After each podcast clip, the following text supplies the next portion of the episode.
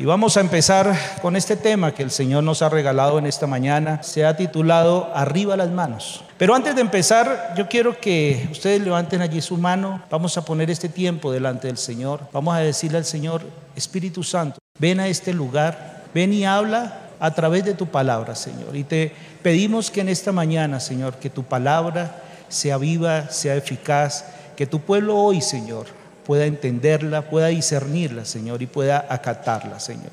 En el nombre de Cristo Jesús, amén y amén. Levantar las manos o arriba las manos, como dice el tema.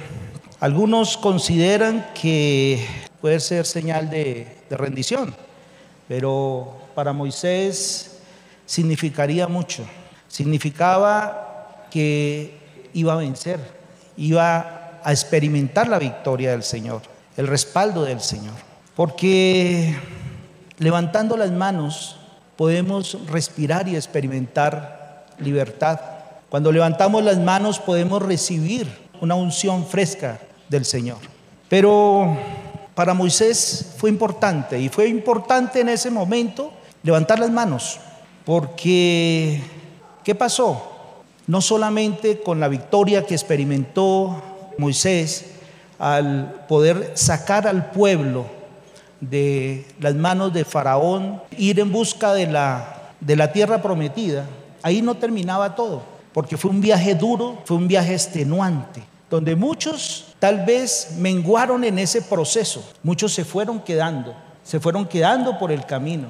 Dice la palabra que habían ancianos, había niños, había gente cansada, había gente cargada, y esto lo aprovechó el enemigo a través de los amalecitas y atacaron la retaguardia de este pueblo. Quiero que me acompañen ahí en la palabra en Deuteronomio 25 del 17 al 18. Dice la palabra, acuérdate de lo que hizo Amalek contigo en el camino, cuando salías de Egipto de cómo te salió al encuentro en el camino y te desbarató la retaguardia de todos los débiles que iban detrás de ti cuando tú estabas cansado y trabajado y no tuvo ningún temor de Dios.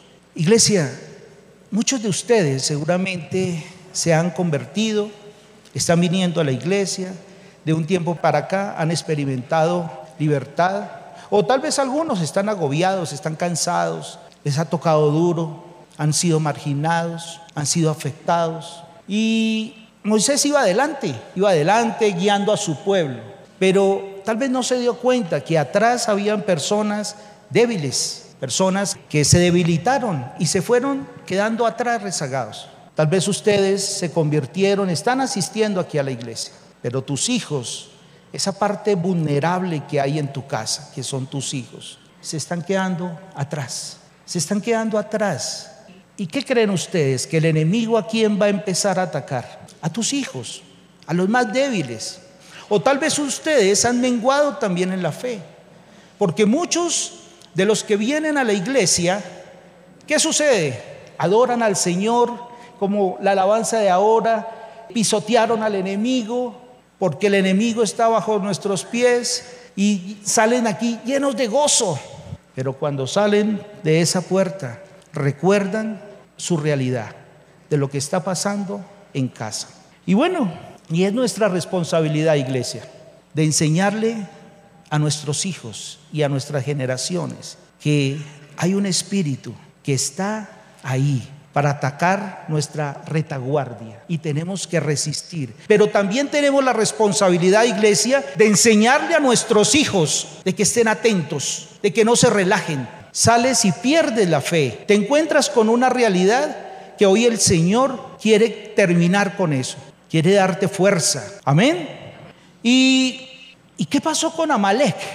Estos amalecitas que fueron los que atacaron al pueblo del Señor. Recordarán ustedes la historia de Esaú y Jacob. Dice la palabra que, que Amalek era nieto de Esaú. Eso está en Génesis 36, 12. Dice, y Tima fue concubina de Elifaz, hijo de Esaú, y ella le dio a luz a Amalek. Estos son los hijos de Ada, mujer de Esaú. ¿Se dieron cuenta? Elifaz, que era hijo de Esaú, y posteriormente dio luz a Amalek.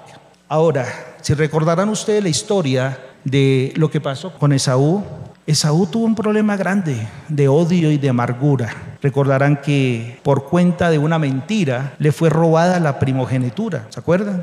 Ok, ténganlo ahí en cuenta. Tengan en cuenta porque esto es importante que lo tengan allí. Y dice que en ese proceso donde Esaú aborreció, se llenó tanto de rencor, se llenó tanto de odio, de amargura por lo que había hecho su hermano Jacob, dice que soltó unas palabras. Palabras que tal vez tú también has soltado en momentos de rabia y de dolor. Y eso está en Génesis 27, 41. Y dice, y aborreció Esaú a Jacob por la bendición con que su padre le había bendecido y dijo en su corazón, llegarán los días de luto de mi padre y yo mataré a Jacob. Imagínense lo que pasó. Y aunque más adelante la palabra dice que ellos se, se reconciliaron, eso quedó ahí, quedó ahí en el mundo espiritual. Y, y obviamente eso tocó la vida de Amalek. Entonces, ¿Qué veo aquí? Que Amalek se manifiesta en cada generación y hoy tenemos la responsabilidad de levantarnos contra Amalek. Hoy iglesia vamos a levantar las, las manos para clamar victoria y no las bajaremos hasta obtener victoria y libertad, así como lo hizo Moisés en su momento. Pero seguramente en este tiempo hay muchos Moisés aquí que están con problemas, con dificultades.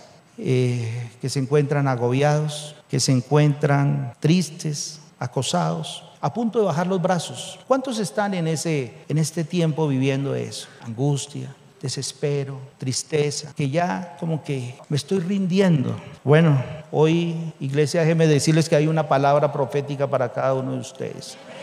Eso está en Sofonías 3, 16 y 17. Libro de Sofonías 3, 16, 17. Y dice la palabra, en aquel tiempo se dirá a Jerusalén, no temas, Sión, no se debiliten tus manos, Jehová está en medio de ti. Poderoso Él salvará y se gozará sobre ti con alegría, callará de amor y se regocijará sobre ti con cánticos. ¿Cuánto lo creen?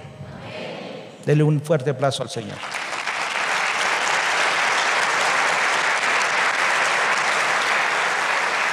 Pero así como Moisés, como a Moisés el Señor le dio una estrategia de cómo destruir a Amalek, hoy también el Señor nos va a dar una estrategia a nosotros. ¿Y cuál fue la estrategia que le dio el Señor a Moisés? Y dijo a Moisés, eso está en Éxodo 17, del 9 al 10, dice, escógenos varones y sal a pelear contra Amalek, y mañana yo estaré sobre la cumbre del collado y la vara de Dios en mi mano, e hizo Josué como le dijo Moisés, peleando contra Malek y Moisés y Aarón y Ur subieron a la cumbre del collado.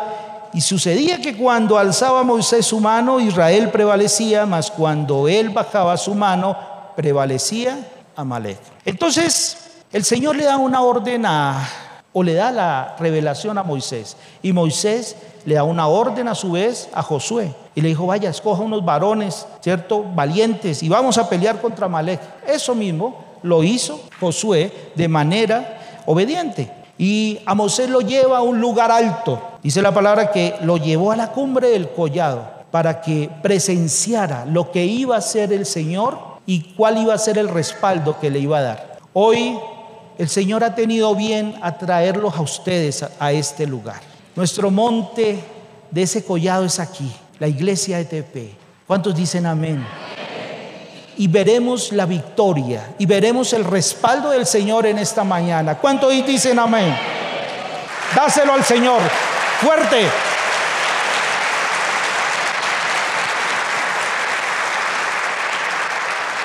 Porque esta iglesia está fundamentada en la mejor roca, que es Jesucristo, nuestro Señor.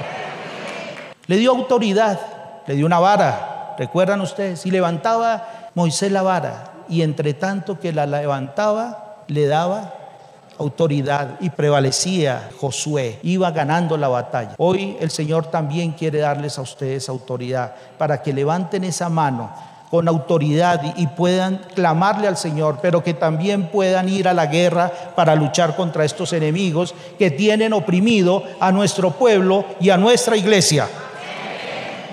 Cuando levantas las manos y clavas a Dios, puedes hacer que cambie un decreto y un argumento en contra de ti y de tu familia. Y hay varios ejemplos registrados en la Biblia. Está el ejemplo del rey Ezequías. Cuando, cuando Isaías fue y le dijo, mira, de cierto morirás y no vivirás. ¿Qué hizo Ezequías? Lloró amargamente y clamó al Señor. Yo creo que levantaba la mano. ¿Qué trajo producto de esto? Misericordia del Señor. Y le dijo a Isaías, hey, devuélvete, dígale que está bien, le voy a dar 15 años más de vida. Y eso es lo que nosotros queremos y vamos a clamar. Pero saben, me impactó bastante la historia de la reina Esther. ¿Cuántos han leído la reina Esther? El libro de Esther. El Señor usó a esta reina, Esther y Mardoqueo. Los usó para que a través de ellos pudiese salvarse miles y miles de personas que hacían parte del pueblo, del pueblo judío. Recordarán ustedes que cuando reinó el rey Nabucodonosor fueron sacados de allí, los pusieron en cautiverio en Babilonia. Luego, cuando tuvieron libertad en ese proceso, pues fueron esparcidos, eh, dice la palabra que en 127 provincias. Y, y, bueno, en una de esas provincias estaba Esther, estaba Mardoqueo y habían un poco de pueblo judío allí. Entonces, ¿qué sucede allí? Voy a parafrasearles rápidamente esta historia porque me pareció tremenda. Una, una historia en que es evidente el nivel de intercesión y que finalmente el Señor busca a quien tenga que buscar para cumplir un propósito y salvar. Y hoy el Señor va a tener a bien buscarte a ti, a cada uno de, de ustedes, para cumplir el propósito, para salvar al pueblo. Dice la palabra que dentro de ese proceso, sabían ustedes que Esther era extremadamente bella. Hubo una convocatoria porque estaban buscándole reina al rey Asuero, Mardoqueo, que era el primo. Dice la palabra que Esther era huérfana de padres y quien la crió, quien la logró sacar adelante, pues fue Mardoqueo, que era su primo. Y él la crió, se da esta convocatoria, como la prima era extremadamente bella, dijo, no, aquí está mi candidata. Vamos a, vamos a llevarla allí a ese, hoy diríamos al reinado, ¿cierto? La candidatizó, pues era tan bella que efectivamente fue eh, elegida entre un montón de, de doncellas. Lo único que sí le dijo Mardoqueo fue, no vaya a mencionar cuál es tu pueblo, sino que simplemente ve busca gracia delante del rey. Y sí, efectivamente, Esther halló gracia delante del rey, una convocatoria y todo un proceso que duró entre seis y diez meses y finalmente el rey eh, dice que halló gracia en Esther y la hizo reina. Dentro de ese proceso, hasta ahí va todo muy bien, pero no falta, no falta el malo de toda historia. Dice la palabra que que en paralelo aparece un hombre llamado Amán, que hacía parte de la prominente corte del rey Asuero, y este hombre tenía algo particular. Dice que era hijo de Amedata Agageo, descendiente de Agag. ¿Recuerdan ustedes quién era Agag? Agag fue el rey de los amalecitas, aquel rey el cual Saúl le perdonó la vida. ¿Recuerdan? ¿Y qué pasó Saúl por haber sido tibio y haberle perdonado la vida a Agag? ¿Qué pasó? Fue desechado del reino. Perdió su reinado, perdió su posición por haber sido tibio y no haber cumplido las órdenes que el Señor le había dicho. Entonces, este hombre traía en su sangre esa cosita por el pueblo judío y se dio cuenta que había un hombre en la puerta del palacio del rey, del rey Azuero. Y cuando se dan las órdenes, este hombre no se arrodillaba, no le hacía venias ni a él ni al rey, y esto lo incomodó. Claro, en su sangre, en su ADN estaba cargaba su cosita por el pueblo judío. ¿Y qué pasa? Dice más adelante que se fue donde el rey y le metió cuentos, ¿sí? Eso está en Esther 3 versículos 8 al 9. Vamos a ver qué fue lo que hizo este Amán para causarle daño a este judío que no quería arrodillarse ni rendirle culto al rey Asuero y tampoco a Amán. Dice la palabra, y dijo Amán al rey Asuero, hay un pueblo esparcido y distribuido entre los pueblos en todas las provincias de tu reino, y tus leyes son diferentes de las de todo el pueblo, y no guardan las leyes del rey, y al rey nada le beneficia el dejarlos vivir. Si place al rey, decrete que sean destruidos, y yo pesaré diez mil talentos de plata a los que manejan la hacienda para que sean traídos a los tesoros del rey. Dos cosas allí. Con esta cosita que le dijo este hombre al rey Azuero, ¿qué sucede? Le tocó el ego al rey. Uy, ¿cómo así? Que no acatan mis leyes. ¿Cómo así? Que no rinden pleitesía al rey. Le tocó su ego. Pero también hubo algo que, que también lo, lo llevó a que le pareciera adecuado. Amán le ofreció dinero. Dice que le pesaré 10 mil talentos. Y ante esto, pues obviamente dijo, oh, dinero, talentos. Claro, ¿listo? ¿Dónde está el, el, papel? A ver, háganme el decreto y yo lo firmo ya. Y firmó ese decreto para destruir al pueblo judío. ¿Cómo la ven? Ahora, yo no sé cuántos de ustedes están viviendo este, esta misma situación por la que estaba pasando el pueblo judío. Tal vez en ustedes están pasando decretos, están viviendo sentencias que ha establecido Satanás para destruirlos. ¿Cuántos? ¿Cuántos han recibido decretos de algún médico donde le dice, oiga, usted tiene X enfermedad y de cierto morirás y no vivirás? Y ya hay un decreto de muerte sobre su vida. ¿Cuántos? ¿Cuántos seguramente están a punto de ser embargados? Porque dejaron de pagar unas cuotas y el banco no tuvo misericordia de ustedes y los van a embargar. ¿Cuántos? ¿Cuántos de ustedes tal vez están pasando por un proceso de divorcio y ya están firmadas las escrituras para que se divorcie de su mujer o de su esposo? ¿Cuántos? ¿Cuántos recibieron una acusación y una sentencia de un juez por cuenta de mentiras y de perjurio? ¿Cuántos? Pues hoy déjeme decirles que hoy eso lo va a cambiar. Porque así como el pueblo judío estaba pasando por una situación difícil, por una situación donde ya no había nada que hacer, estaba el decreto firmado y la sentencia para que ellos murieran. No había aparentemente nada que hacer, pero el Señor se glorificó y usó a Mardoqueo y usó a Esther. Dice que Mardoqueo le mandó razón a Esther.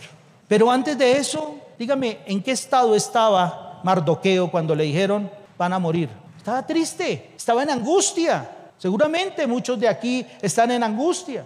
Dice la palabra que él rasgó sus vestiduras, puso sobre él silicio y fue por el pueblo amargamente mostrando su dolor porque iban a acabar a su pueblo. Esto llega a oídos de la reina Esther, donde pregunta Esther, ¿qué es lo que está pasando? No sé, Mardoqueo está en angustia. Mandó a uno de sus sirvientes, vaya averígüeme qué fue lo que pasó. Buscó a Mardoqueo, Mardoqueo le dice, no, mire, esto es lo que está pasando, mire a ver qué va a hacer, porque pues ahora sí vamos a estar en la paila todos, hasta ti, porque no se te olvide que tú eres de, haces parte de este pueblo y el rey no va a tener consideración, ni siquiera contigo. ¿Y qué dijo Esther? Le mandó una razón a Mardoqueo. Y eso lo encontramos en Esther 4:16. Vamos a la palabra y Esther 4:16. Y le dice Esther, ve y reúne a todos los judíos que se hallan en Susa y ayunad por mí y no comáis ni bebáis en tres días,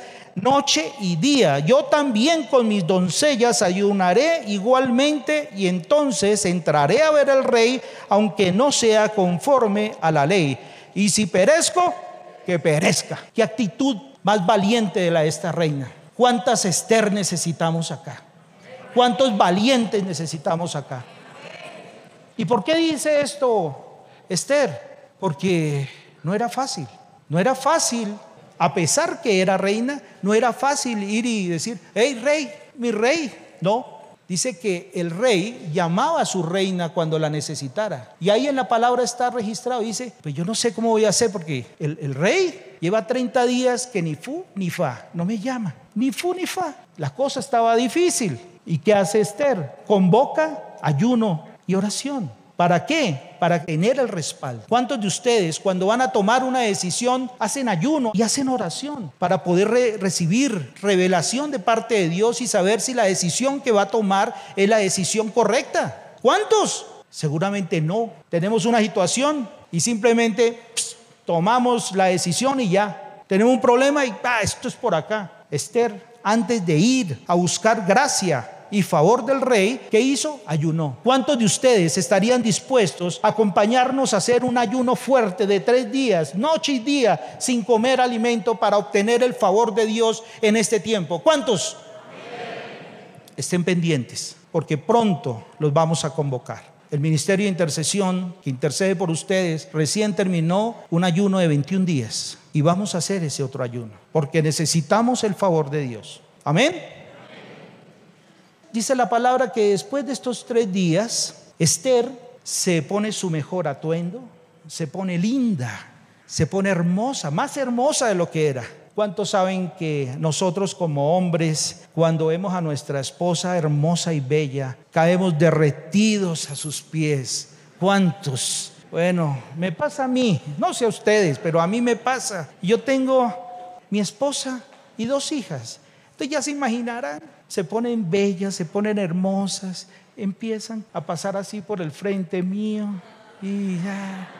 Y eso mismo pasó con Esther. Cuando el rey la ve allá a la puerta de su casa, que esa no es Esther. Ay, pero qué hermosa está.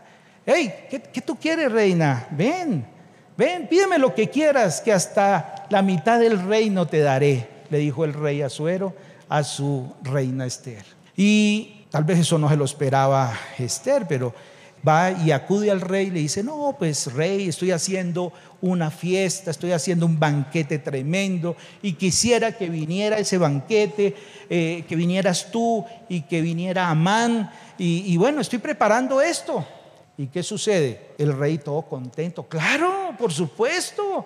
Vaya, llámeme, llámeme a Amán. ¿Dónde está Amán? Llámelo. Llámelo que vamos a ir al banquete que mi reina me está organizando. ¿Y qué hizo Esther? Dijo, no, no, estoy parafraseando la palabra. Léanse Esther, es espectacular. Estoy parafraseando esa historia. Y, y, Esther le dice, no, no, no, no. ¿Sabe qué es? El rey, venga mañana, más bien. Vamos a hacer, lo vamos a hacer mejor, mejor del que tenemos esta noche, pero lo vamos a hacer mañana. Te espero mañana, rey. Y trae a Amán. Está invitado a Amán. ¿Qué hace el rey? Llama a Amán, porque entre tanto Amán ya estaba listo, había hablado con su esposa y estaba preocupado con este mardoqueo y le dan la idea de que no, hazte una horca de 50 codos de alto para que efectivamente... Eh, puedas de allí colgar al mardoqueo este que nos está causando problemas. Y bueno, estaba listo. Y Amán iba donde el rey a decirle, bueno, rey, ya está lista la horca, a pedirle permiso al rey para que efectivamente le diera el aval de colgar al judío este Mardoqueo.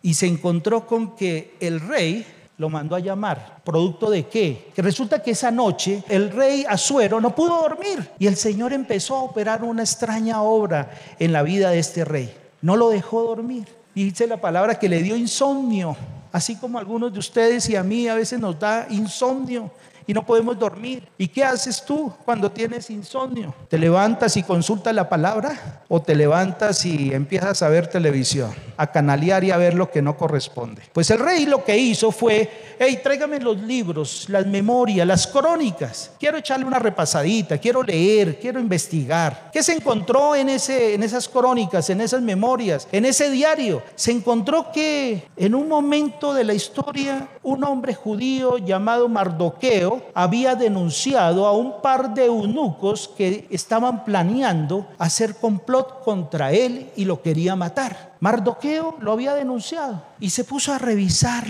las páginas de este diario o de estas crónicas y buscaba y buscaba, pero venga, y después de esto, ¿qué pasó con Mardoqueo? O sea, no le hicimos favor a este hombre.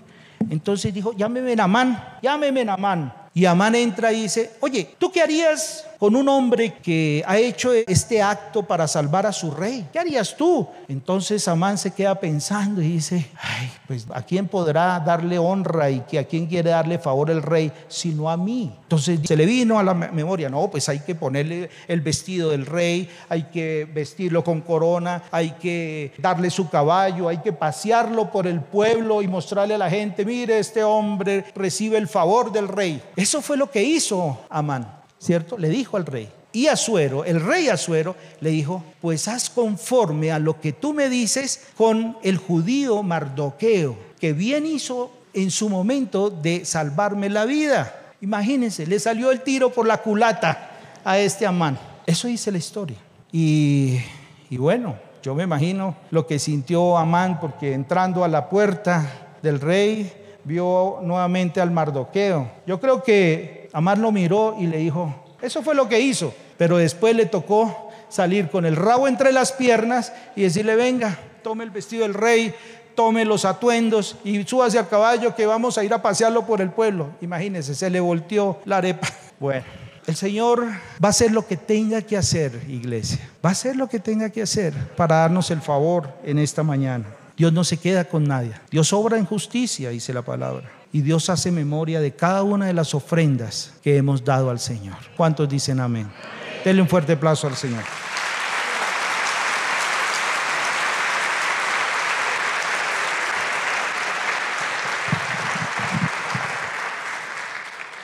¿Cuántos hoy vamos a levantar las manos? ¿Cuántos hoy quieren ser valientes como Moisés? ¿Cuántos quieren ser guerreros como Josué? ¿Cuántos quieren ser valientes y esforzados como lo fue Esther? ¿Cuántos quieren ser fieles como lo fue Mardoqueo? Que gracias a su fidelidad halló gracia delante del rey. ¿Cuántos? ¿Y cuántos quieren ser como Aarón y Ur, que levantaron las manos de Moisés cuando estaba cansado? Porque esta guerra, déjenme decirles que no duró una hora ni dos horas. Y seguramente si les digo a ustedes, levanten las manos. Bueno, aquí entre nos, yo recibí algunas reprendas cuando estaba en la escuela. Y uno de los castigos era, párese allá en esa esquina, agarre ese par de ladrillos y levántelos. ¿Cuántos de ustedes les tocó? Uf, a mí me tocó. Y mira, y después de media hora era que ya no podía, empezaba uno a desfallecer. Pero afortunadamente Moisés contó con dos personas, Aarón y Ur. Vamos hoy a levantar las manos, pónganse en pie, vamos a extender las manos al Señor, estírense porque esto va para largo. Esto va para largo. Pero mire, antes de levantar y hacer guerra contra Malek y contra estos espíritus que nos quieren doblegar, vamos a, extender las manos así delante del Señor. Extiendan las manos al frente. Vamos a presentarle estas manos al Señor, porque necesitamos santificar estas manos antes de levantarlas para ir a la guerra. Vamos a santificarlas. Vamos a decirle, Señor, hoy presento mis manos delante de ti. Estas manos con las cuales he permitido iniquidad en mi vida. Estas manos que fueron atadas a causa del robo. Estas manos por las cuales permití fornicación, por las cuales permití adulterio, y inmoralidad sexual. Estas manos que me llevaron a cometer perjurio. Estas manos con las que falsifiqué documentos, estas manos que muchas veces maltrataron a mis seres queridos. Hoy te pido que las laves, Señor. Limpia mis manos. Hoy quiero, Señor, que con tu sangre preciosa, Señor, una sola gota de sangre, Señor, sobre mis manos podrá limpiarlas, Señor. Que por causa de mi iniquidad, Señor, permití que mis manos fueran atadas, que mis manos fueran contaminadas, Señor Ten misericordia, Señor. Santifica estas manos, Señor, para poder tener libertad, para poder ser desatadas de todo lo que hice con ellas, Señor. Hoy, Señor, dame libertad, Señor. Quiero recibir libertad, Señor. Limpia mis manos. Hoy yo te lo pido, Señor, en el nombre de Cristo Jesús. Vamos, iglesia. Vamos. Presenta esas manos, Señor. Preséntale las manos, Señor, y pídele, Dios. Pídele a Dios que te la santifique, Señor. Cuando tus manos están con pecado, están atadas y no estás libre para poderlas levantar y ir contra el enemigo. Gracias Señor, porque tú has limpiado mis manos en esta mañana. Y ahí, sin perder el espíritu, levanta tus manos pueblo Levanta tus manos, iglesia de TP. Y aún los que están allá detrás de las pantallas, levanten sus manos y tómense en uno ya con otro. Vamos en el mismo espíritu. Nos tomaremos de las manos, así como Ur y Aarón levantaron las manos de Moisés. Hoy nos unimos en unidad, Señor. Y vamos a levantar las manos, Señor porque nuestras manos han sido desatadas. Porque así, hoy declaro guerra contra todo espíritu de Amalek, que atacó la retaguardia de mi familia, de mi hogar y aún a mí, trayendo espíritu de confusión, espíritu de murmuración a tu iglesia Hoy declaro guerra contra Malet. Diga iglesia, declaramos guerra contra Malek.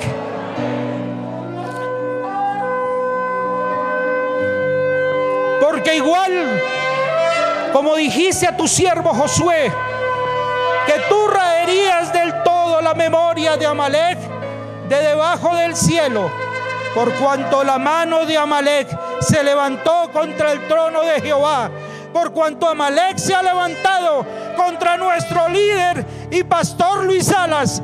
Hoy declaramos, digan, hoy declaramos guerra contra Amalek.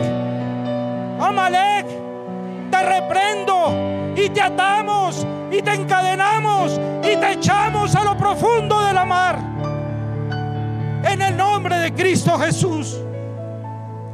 Y cada vez que intentes nuevamente levantarte en contra de mis generaciones, Jehová, Jehová irá delante de nosotros y tendrá guerra contra Amalek y nos dará libertad de generación y generación.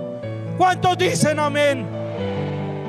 Hoy declaramos guerra contra todo espíritu de Amán que con mentira y que con engaño ha querido acabar con el propósito de Dios que tiene nuestro pastor, con todo propósito de Dios, con tu iglesia ETP, con todo propósito de Dios para con tu pueblo. Amán, dile, amán. Hoy en un solo espíritu y en el nombre de Cristo Jesús, reprendo toda mentira toda perjurio usado en contra de nuestro pastor Luis Salas. Hoy te ato, hoy te encadeno y te echo a lo profundo del mar en el nombre de Cristo Jesús. Porque está escrito en Colosenses 14, 15 que tú anulaste el acta de los decretos que había en contra de nosotros que era contraria, quitándola en medio y clavándola en la cruz y despojando a los principados y a las potestades, que las exhibió públicamente, triunfando sobre ellos en la cruz. Cumple, Señor, esta promesa, Dios. Hoy clamamos, Señor. Señor, así como hiciste con tu pueblo con el pueblo de Esther, Señor. Hoy clamamos misericordia. Diga, hoy clamamos misericordia. Hoy clamamos respaldo, Señor. Rodea a la familia Salas Noguera de personas fieles como Aarón, como Ur, como Mardoqueo y como Esther, para ayudarlos a mantener sus manos arriba, para obtener victoria Señor, Tú lo hiciste con el pueblo judío y llevaste a que el rey Asuero cambiara el decreto en contra de su pueblo. Hazlo, Señor, con este tu pueblo. Te lo pedimos en el nombre de Cristo Jesús. Y declaramos lo que está escrito en Isaías 54, 17. Que ninguna arma forjada contra ti prosperará y condenarás toda lengua que se levante contra ti en juicio. Esta es la herencia de los siervos de Jehová y su salvación de ti vendrá. Dices tú, Jehová de los ejércitos, que suene la trompeta. ¿Y cuántos dicen amén? Tu pueblo dice amén. Amén. Levanten sus manos. Aleluya. Aleluya. Sea la gloria y sea todo honor a ti, Señor. Te lo pedimos, Señor, en el nombre de Cristo Jesús. Y vamos a adorar al Señor. Vamos a darle todo honor y toda honra a aquel que nos ha dado libertad hoy. En el nombre de Cristo Jesús. Amén. Vamos a levantar nuestras manos todos juntos. Ahí donde está. Si vino con su familia, asegúrese. Usted varón, usted mujer, que todos levanten hoy las manos en esta mañana. Vamos a rendirle alabanza al Rey de Reyes y al Señor de Señores. ¿Cuántos dicen amén?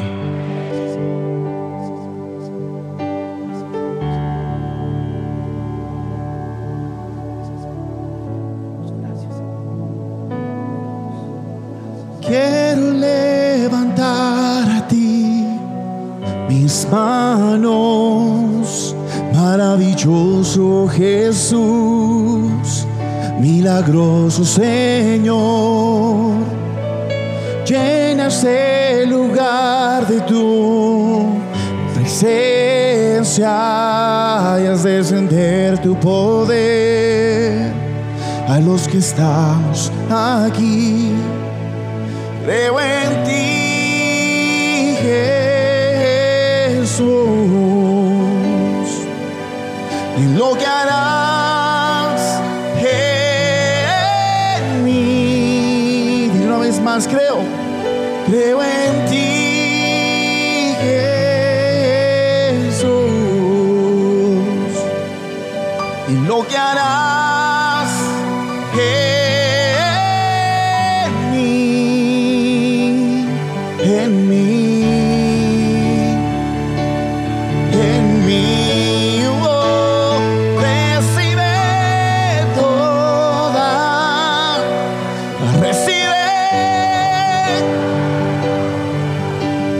precioso Hijo de Dios, recibe todo. Recibe toda la honra, precioso Hijo de Dios.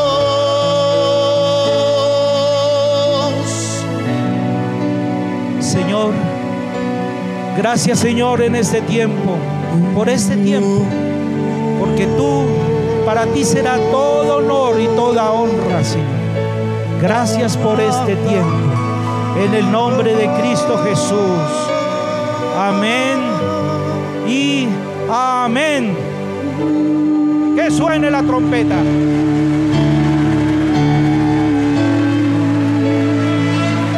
La luz.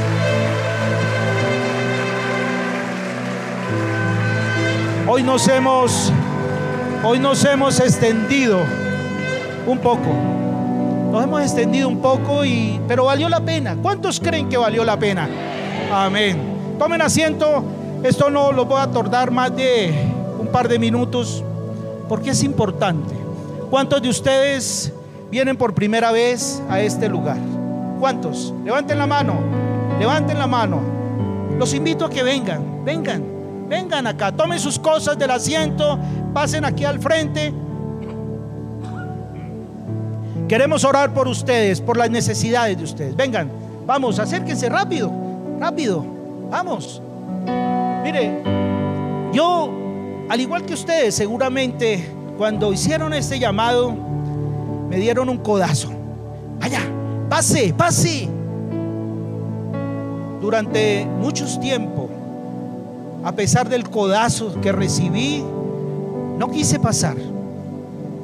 Pero un día, el último codazo me lo dio mi hermana de 13 años y me dijo, pasa. Y pasé. Y fue la mejor decisión desde este tiempo el estar con el Señor. Hoy yo los invito a ustedes que perseveren y el Señor les va a dar la victoria. Amén. Iglesia, extiendan las manos sobre estos estas personas que han sido valientes, esforzados y han tomado la decisión de a partir de ahora estar con el Señor. Extiendan sus manos y vamos a decirle, Señor, hoy te damos gracias por las vidas de estas personas que han tomado la decisión de venir y entregar tu vida, Señor, de entregar su vida a ti, Señor. Hoy yo te pido que tú los guardes, que tú los bendigas, que ayudes a cualquier necesidad que ellos estén pasando y viviendo. Hazlos libres de todo vicio, hazlos libres de toda angustia, hazlos libres de toda circunstancia que, la que estén pasando, Señor. Y que a partir de hoy ellos no, te, no se separen de ti, Señor. Hoy te los entregamos, Señor, a ti en el nombre de Cristo Jesús. Gracias, Señor. Un aplauso por ellos. Les voy a pedir algo, algo adicional. Vayan con Luis. Luis les va a pedir unos datos. Si ustedes los quieren dar voluntariamente, amén, désenlos. Porque la función de estos datos es hacer un seguimiento, de seguir intercediendo por cada una de sus necesidades. No olviden, además de los datos, díganles cuáles son sus necesidades. Y esta, la iglesia, estará orando todo el tiempo por esto para que el Señor los respalde. Amén. Iglesia, levante las manos. Vamos a terminar este tiempo. Qué bendición, Señor. Qué bendición. Hoy te doy gracias, Señor. Levanten sus manos. Gracias, Señor, porque hoy hablaste fuerte y claro, Señor. Que no nos podemos descuidar esta tu iglesia lo aprendió. No vamos a permitir que de ahora en adelante nuestra iglesia, nuestra familia y nuestro hogar sean atacados por la retaguardia. Porque tú nos darás la victoria, Señor. Porque vamos a enseñarle a nuestras generaciones que podremos ser atacados de generación en generación y tenemos que estar pendientes y con el ojo abierto. Padre Santo, hoy yo bendigo, Señor Bendice, Señor, esta tu iglesia, Señor. Hoy bendigo tu iglesia ITP, Señor. Y te digo, iglesia, creced y multiplicaos. En el nombre de Cristo Jesús los bendecimos. Que tengan una linda y excelente semana. En el nombre de Cristo Jesús. Amén y amén.